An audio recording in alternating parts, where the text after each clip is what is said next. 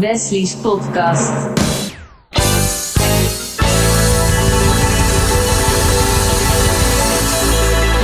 Welkom bij deze 22e podcast van RTV Purmerend. Ik ben Wesley Dekker en je luistert naar Wesley's podcast.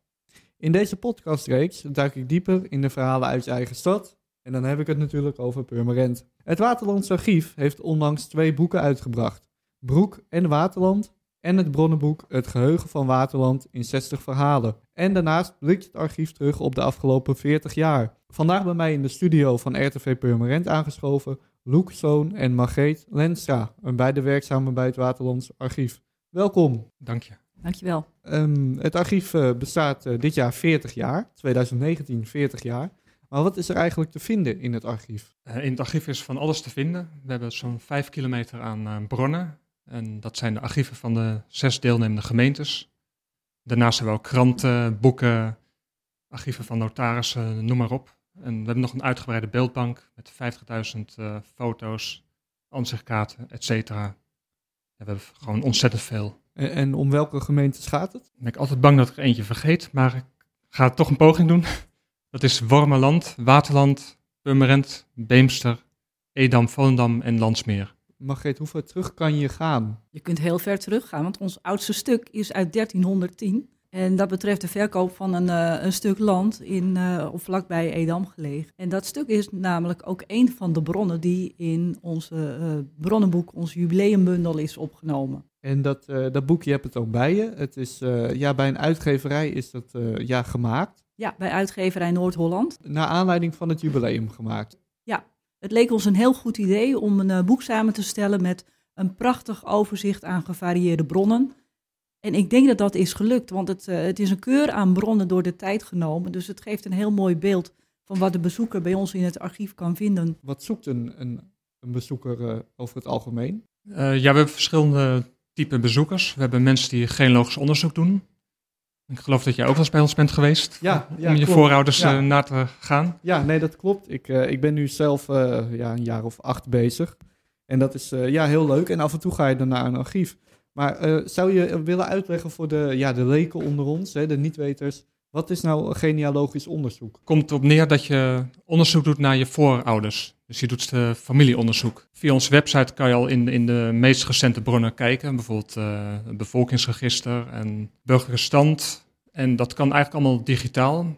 Maar hoe verder je teruggaat, hoe moeilijker het wordt. En ja, op een gegeven moment dan moet je toch wel bij ons langskomen om uh, in, de, in de oudste bronnen te kijken. En als archief bestaan jullie in uh, 2019 40 jaar. En wat, uh, wat hebben jullie daaraan gedaan? Wij hebben een hele mooie publieksdag georganiseerd. Die was in oktober. Uh, met een, een, keur aan lezingen. we hadden bijvoorbeeld ook klederdrachten rondlopen. De klederdrachten van Volendam en Marken. En dat was ontzettend mooi. Ja. Maar ook een, een optreden van een een, een muziekgroep. Uh, dat was ook heel erg bijzonder. Verder hebben wij een dag rond genealogie georganiseerd in ons jubileumjaar. Ja, en natuurlijk uh, de bronnenbundel. Ja, ja, de boeken natuurlijk. Ja. En wat, wat voor soort mensen komen er af op zo'n open dag? Zijn dat vaak de bezoekers of zijn het ook mensen die denken, ja, normaal kom ik hier niet? Of en nu heb ik de mogelijkheid om gewoon even rond te kijken. Het is een, een mengeling van.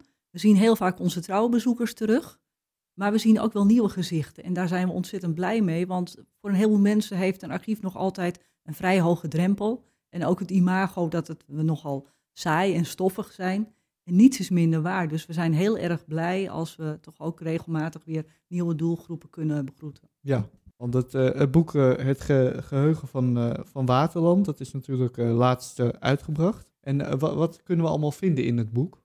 Er staan heel veel opvallende stukken in, maar ook heel onbekende bronnen. Maar als je echt een opvallend stuk wilt horen, en wat ik heel graag wil noemen, ja. dan is dat een charter uit 1519. Dat heeft betrekking op Purmerend. In dat jaar, in juli 1519, werd Purmerend getroffen door een grote stadsbrand. En daarbij gingen van de 150 huizen 120 uh, huizen verloren. Okay. Dat was natuurlijk een ramp voor Purmerend. Ja.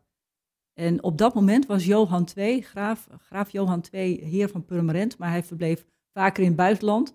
Dus hij had eigenlijk uh, het bestuur van zijn, um, zijn stad Purmerend, Ilpendam en Purmerland overgedragen aan zijn moeder, Magdalena van Waardenburg, ook gravin.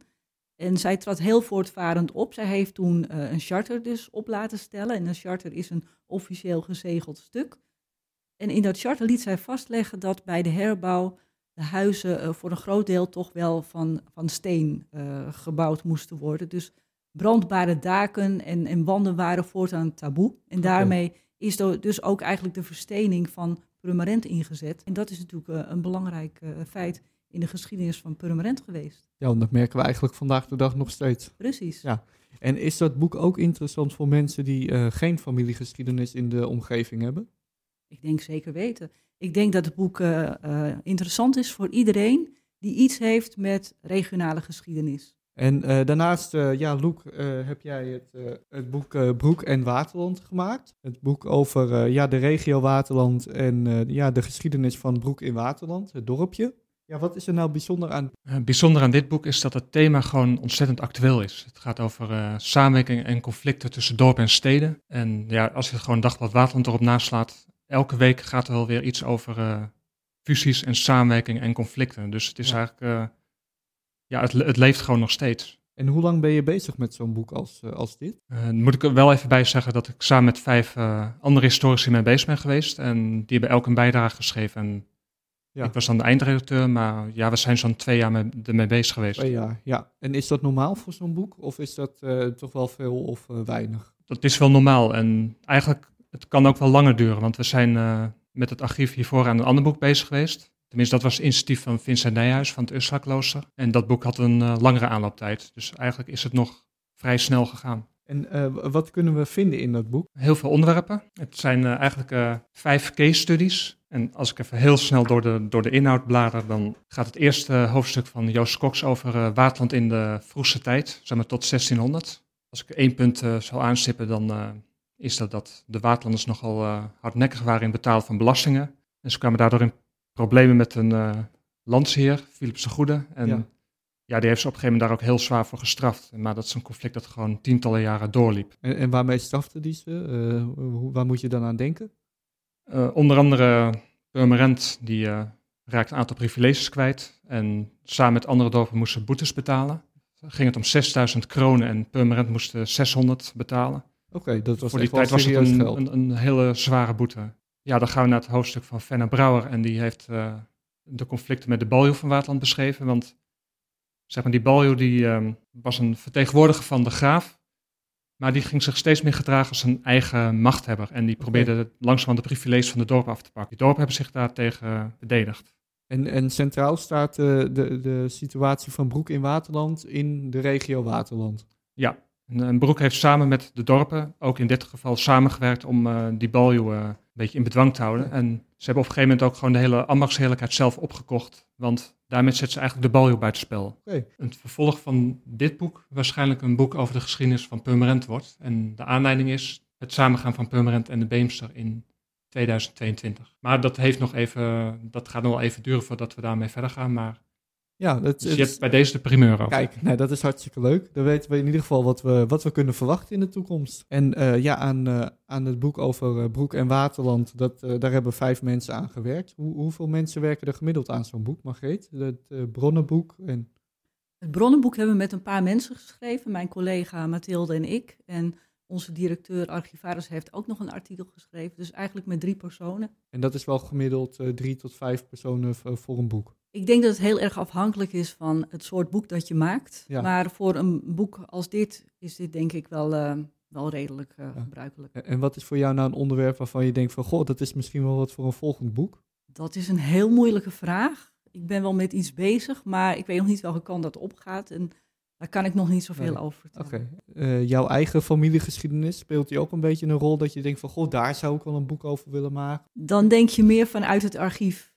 En dan denk ik niet zozeer aan eh, mijn eh, kwartierstaat, mijn genealogie, want die verspreidt zich over heel Nederland. En niet, dat beperkt zich niet tot dit werkgebied. Nee, dus er zijn inderdaad, als je zo'n boek ja, aflevert, zijn er toch alweer ideeën voor een volgend boek en een volgend onderwerp en de foto's. En de... Misschien, Ja, hoorde, je houdt het een beetje spannend vandaag. ja, zeker. En ehm, ja, voor dat, eh, voor dat boek van jou, Loek, eh, dat boek, boek, broek, nou, dat boek Broek en Waterland. Het is over Broek in Waterland. Ehm, ja, hoe lang heb je daar onderzoek naar gepleegd? Want je hebt echt twee jaar met het boek besteed, maar er gaat natuurlijk ook tijd voor het drukken, voor dit en voor dat. Hoeveel tijd ben je echt bezig met het onderzoeken en al de gegevens erbij halen? Nou, dat is dan wel die twee jaar hoor. Dat is, Dat is eh, echt die twee jaar. zeg maar oktober 2017 eh, zijn we bij het archief om de tafel gegaan van eh, we moeten een vervolg maken op het Ursula-boek. En toen heb ik gewoon auteurs aangeschreven van willen jullie meedoen? Nou, een Ja. paar die hebben ook aan het vorige boek meegewerkt. Als ik zo terugkijk is het schrijven en onderzoek doen ontzettend snel gegaan. Dus het meeste is gewoon in dit jaar gedaan. Dus de auteurs die doen het echte onderzoek. Ik heb dan wat vooronderzoek gedaan. En mijn taak was dan in, het, eh, in de eindredactie en dan elke keer de versies weer nakijken en inhoud en taal en Redigeren en kijken. redigeren. En ja, dat is best wel snel gegaan. Dat is, En, en wat is het, het, het bijzonderste wat jullie hebben ontdekt bij het Waterlands Archief door de jaren heen? Door al die eh 40 jaar?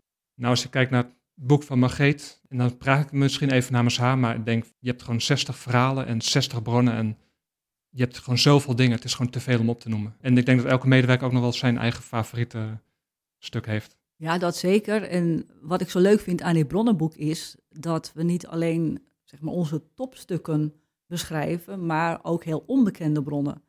En dan moet je denken echt aan hele kleine archiefjes, eh, die misschien nog amper eh, door de handen zijn gegaan van medewerkers of bezoekers. Maar om daar dan wat moois uit te halen, en ik, als je het goed vindt, wil ik nog graag een voorbeeld noemen. Ja, natuurlijk. Ik kwam er op een gegeven moment achter dat eh, in een oud archief van de vroegere HBS, die notabene gezeten heeft in het pand waar we nu zijn. Ja, dus in de Dat studio. is misschien wel heel Ja. erg leuk, ja, precies. Daar is een archief van bewaard gebleven en daar zaten onder andere prachtige ontwerpen in van een vroegere leerling. En die leerling die heette Tom Bous. Ja. En Tom Bous die werd in 1911 in Purmerend geboren. En in 1924 kwam hij hier op school, op de Rijks-HBS. Het was nogal een getalenteerde jonge man. Eh, hij heeft netjes een diploma gehaald in 1924. Hij zat toen ja, eigenlijk net hier op school. Toen eh, is hij vrij snel lid geworden van de vereniging van de Rijks-HBS Purmerend. En die vereniging die organiseerde elk jaar een eh, mooie opvoering in bijvoorbeeld Theater Amicitia. Dat zat op de Weerwal of in het vroegere herenlogement op het Gouw. En hij maakte daar prachtige ontwerpen voor. Maar die ontwerpen die zijn fantastisch. Die zijn ja, een lust voor het oog. Maar die Tom Bous die is ook wel bekend geworden, want hij heeft uiteindelijk vrij veel eh, boeken geschreven. Jeugdboeken, eh, reisboeken. Eh, hij is ook radiojournalist geworden, dus hij heeft echt zijn sporen Ja. wel verdiend. Maar dan is het zo leuk als je van zo iemand, die trouwens ook jeugdboeken over de Purmerend heeft geschreven, maar als je daar dan ontwerpen van terugkomt, van tegenkomt, waarvan je niet wist dat hij dat ook kon. En dat vind ik dan echt zo'n ontdekking voor jezelf. Ik denk dat er heus mensen zijn die het hebben geweten, maar voor mij was het iets nieuws. En eh, absoluut waard om in dit boek op te nemen. Dus dat, eh, bij jou stond het wel natuurlijk bovenaan het lijstje dat je dacht van, hé, hey, die moet erin. Op een gegeven moment wel, ja. En geven jullie naast, eh, ja, geven jullie naast het helpen van mensen met hun ja, genealogie of bouwtekeningen, geven jullie ook bijvoorbeeld cursussen of middagen, informatiemiddagen? Ja, wij organiseren regelmatig cursussen. In eerste instantie eh, was dat vooral oud schrift, dus het leren lezen van oude bronnen. En dat kan heel erg eh, nuttig zijn, niet alleen voor bijvoorbeeld eh, studenten, maar ook voor mensen die historisch onderzoek willen doen naar hun huis, hun familie of wat dan ook. Een paar jaar geleden zijn wij verder gegaan met nieuwe cursussen. Toen hebben wij een cursus genealogie ontwikkeld. En daar is heel veel belangstelling voor. Momenteel lopen ook beide cursussen, genealogie en het eh, lezen van uitschrift. En ik denk dat die volgend jaar ook wel weer aangeboden gaan worden. En aan die cursussen eh, nemen dan veel, veel nieuwe mensen deel? Of veel mensen die het eh, ergens hebben gezien dat het er is? Of veel mensen die al, eh, al meerdere jaren bij jullie eh, ja, binnenkomen? Nou, eigenlijk noem je alle categorieën. Al, al dit is. Ja, ja, ja. En er is trouwens ook nog eh, sinds kort een nieuwe cursus bijgekomen. Dat is het werken met de zogenaamde kadasterviewer. Die hebben we afgelopen week weer gegeven. Dat is meer een workshop. En ook daar is heel veel belangstelling voor. En dat is een ontzettend fijne cursus van één middag. Eh, voor als je bezig bent met onderzoek naar je eigen huis. Oké. Ja, want dat is heel interessant als je zegt, als je daar geschiedenis over wil weten of als je wil verbouwen, of hoe moet ik dat eh, zien? Ja, of als je gewoon wilt weten van eh, wie hebben hier vroeger gewoond of heeft hier een ander huis op deze locatie gestaan. Dus eigenlijk de geschiedenis van de locatie waar jij woont. Ja. En eh, ja, waar zijn de boeken te koop? Dat is ook wel een goede vraag natuurlijk. Nou, die zijn ten eerste te koop bij de uitgever zelf. En het jubileumboek bij uitgeverij Noord-Holland. Mhm. En het Broekerboek, noem ik het maar even, Ja. bij uitgeverij Verloren. Oké, En daarnaast uiteraard bij eh, boekhandel Het Leesteken. En bij het Waterlandschrift zelf. oké. En gewoon via de webshops. eh, Via de betere boekhandels. Ja. nou, Ja, en als ik daar nog even aan mag toevoegen, het eh, boek Het Geheugen van Waardland in 60 verhalen is nog tot 1 januari te koop voor 14,95. Ja. En daarna gaat het 17,95 kosten. Oké, dus dan moeten we nog even met z'n allen even Met z'n allen de- richting het leesteken of het Waardlands Archief. Ja. En eh, wanneer zijn jullie open als eh, archief? eh, we zijn nu nog eh, drie dagen open. Ja. Dat is dinsdag tot en met donderdag. Maar daarnaast de cursussen die wij geven, dat, dat is dan vooral vrijdag. En dan zijn we dus ook nog open voor de cursisten. Dus dan kom je eigenlijk alleen voor de cursussen. Dan kan je niet zeggen van, goh, ik kom nog even wat andere dingen. Ja, tenzij op afspraak, eh, als je gewoon een afspraak Oh, maakt met eh, de medewerkers, dan eh, kan het ook. En waar zijn jullie gevestigd? En we zijn hier vlakbij gevestigd aan de Willingenstraat. Dus dat is aan de overkant van het station. Ja, waarom, waarom past het archief nog in deze tijd? Ja, dat is een hele goede om dat even om kort te beantwoorden. Maar ehm, Nou, mag ook langer hoor. nou, geschiedenis leeft gewoon als, als nooit tevoren eigenlijk. En je ziet ook de discussies gewoon in de, in de media, of het nou eh, Zwarte Piet is of de eigen lokale geschiedenis. Het is gewoon, mensen zijn gewoon enorm geïnteresseerd in hun eigen geschiedenis ook. En dat merken wij eh, ook bij ons, maar er wordt steeds meer gedigitaliseerd. Dus de tendens is wel dat meer mensen onze website weten te vinden en, en andere platformen, zoals die we nog niet genoemd, het geschiedenislokaal. En het bezoeksaantal in de studiezaal, dat loopt wat meer terug. Oké. Maar die proberen wij wel weer met cursussen en, en andere aanbiedingen weer eh, te trekken. En, en, en Margreet, eh, kan je er nog wat aan toevoegen? Ik denk dat een archief zeker een functie heeft. eh, zeker ook als je ziet de tijd van vergrijzing. Er zijn zoveel mensen die dan wat ouder worden en dan het besef krijgen van ja, ik wil toch wel iets meer weten over mijn achtergrond. En dat is wel een hele grote doelgroep voor ons natuurlijk. Ja. Een andere doelgroep die wij ook wel heel graag eh, willen bereiken en wat steeds be- beter lukt, dat is het onderwijs. En daar hebben wij een prachtig, Loek vertelt het al net even, hebben wij een prachtig bronnenplatform voor ontwikkeld, een digitaal bronnenplatform. Oké. En dat is eh, de website www.geschiedenislokaalwaterland.nl. Dat is een thematische website met inmiddels 16 thema's. En binnen elk thema vind je ook weer een keur aan prachtige bronnen. En het voordeel van die website is dat de bronnen ook gedownload mogen worden. Voor gebruik eh, voor de docent als aanvulling op zijn lessen, maar bijvoorbeeld voor eh, leerlingen om daar eh, een profielwerkstuk mee te maken. We krijgen ook regelmatig scholieren op bezoek. Onder andere eh, ter oriëntatie van hun profielwerkstukken. Oké. Dus dat is wel, wel een schot in de roos gebleken. Ja. En, en registreren jullie ook? Ja, we hebben een eh, bezoekersregistratie en daar registreren we inderdaad wie, wie er binnenkomt en de achtergrond. En daarnaast we ook gewoon als we publieksactiviteit hebben hoeveel mensen er komen. En, en daarnaast zijn natuurlijk ook gewoon de sociale media en dan zien we ook gewoon welke, wat het bereik is eh, van onze berichten. Ja. En, en dat gaat elk jaar omhoog? Heel, heel kort samengevat, digitaal gaat het omhoog en, en fysiek wordt het, wordt het wat minder. Alhoewel onze jubileum open dag heeft ook gewoon heel veel mensen getrokken. Ja, en dat kan ik nog wel even toevoegen, dat we ook meer buiten het archief eh, dingen gaan doen. Dus zoals het eh Broekerboek, dat hebben we gewoon in Broek in Waterland gepresenteerd. Oké. En daar kwamen gewoon heel veel mensen op af. En, en jullie willen dus ook in de toekomst gewoon meer de- eh, ja, erop uit? Ja, dat is wel een beetje, dat is tenminste wat ik graag zou willen, maar ik denk dat Margreet er ongetwijfeld hetzelfde over denkt. Ja, wij zijn ook behoorlijk eh, actief momenteel met voorbereidingen voor de viering van 75 jaar vrijheid komend voorjaar. En we zijn onder andere betrokken bij activiteiten in de gemeente Edam, Volendam en Purmerend. En daar zie je dus ook de tendens dat we het archief uitgaan en ons publiek pro- proberen op te zoeken. Zijn er nog bij jullie eh, bijzondere activiteiten met betrekking tot 75 jaar vrijheid? We zijn betrokken bij enkele activiteiten. En de eerste die ik graag wil noemen is eh, onze betrokkenheid bij een boekje. En dat heet Van het ene onderduikadres naar het andere. En dat betreft de herinneringen van Meijer van der Sluis uit Amsterdam.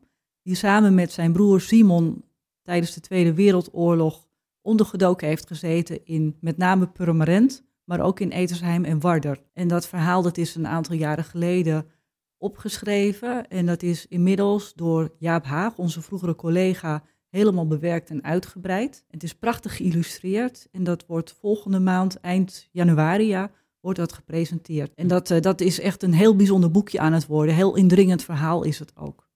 En verder zijn wij ook bezig met de voorbereidingen voor onze jaarlijkse basisschoolbezoeken. Wij maken elk jaar, elk voorjaar, een programma voor het basisonderwijs. En dit jaar is dat uiteraard gewijd aan de herdenking van de Tweede Wereldoorlog. En daar hebben tot nog toe bijna 30 groepen ingetekend die dan naar het archief komen. Die krijgen een mooi programma aangeboden over de Tweede Wereldoorlog in Purmerend en wijde omgeving. Kinderen maken ook wat opdrachten. En um, daar hebben wij heel veel zin in, omdat het gewoon heel belangrijk is dat uh, kinderen weten uh, dat de Tweede Wereldoorlog is geweest, wat het heeft ingehouden, maar vooral ook uh, hoe dat in je eigen omgeving is geweest. Ja, want er zijn er nog veel ja, verhalen die nog niet verteld zijn? Ja, daar roer je een heel belangrijk punt aan, want de generatie die de oorlog heeft meegemaakt, ja, die, die is zo langzamerhand natuurlijk wel aan het uitsterven. Dus We zijn ook altijd uh, geïnteresseerd en voor zover dat mogelijk is op zoek naar nieuwe ooggetuigenverhalen, maar dat wordt steeds moeilijker. Maar gelukkig kom je soms in het archief ook nog wel weer bijzonderheden tegen in de vorm van ooggetuigenverslagen. En ik heb er ook alweer een paar gevonden waar ik nog nooit eigenlijk iets mee heb gedaan. Alleen die betreffen in dit geval dan Edam, Volendam en Wormer. Maar ook dan ben je weer verrast als je zoiets tegenkomt. Want is er veel, zijn er veel mensen die iets hebben gedocumenteerd tijdens de Tweede Wereldoorlog? Dat valt aan de ene kant tegen en aan de andere kant mee. Um, maar of, of wij, wij hebben niet zo heel veel ego-documenten, zoals je dat noemt, over de Tweede Wereldoorlog. Maar ze zijn er wel. Dus ik wil hierbij ook wel een oproep doen als mensen in Purmerend omgeving nou bijvoorbeeld nog beschikken over oorlogsdagboeken, oorlogsfoto's, misschien zelfs film ja, dan houden wij ons heel erg aanbevolen. Want ja, wij maken het dan niet alleen toegankelijk, hè, wij stellen het beschikbaar voor onderzoek, um, maar het blijft ook voor eeuwig bewaard. En dat kan natuurlijk voor mensen wel een aanleiding zijn om, ja, om, om aan ons te denken, want uh, het kan ook zo lopen dat uh, als iemand prachtige documenten heeft en daar verder niet zo bij stilstaat en dat die verloren gaan, ja, dat zou natuurlijk doodzonde zijn. Jullie kan, kunnen daar natuurlijk nog heel veel van gebruiken. En, uh, ja, en ook voor toekomstig onderzoek kan dat heel belangrijk zijn. Dus er is nog genoeg, genoeg te beleven, genoeg te doen en ja, er worden nog genoeg dromen en doelen bereikt. Absoluut. Nou ja, Loek en Margreet, bedankt voor jullie, voor jullie deelname aan deze, even kijken, het is alweer de 22e podcast, gaat snel, van RTV Purmerend. Uh, volgende keer weer een nieuw onderwerp in de podcast die dieper in lokale verhalen duikt. Een fijne dag. Dankjewel. Dankjewel.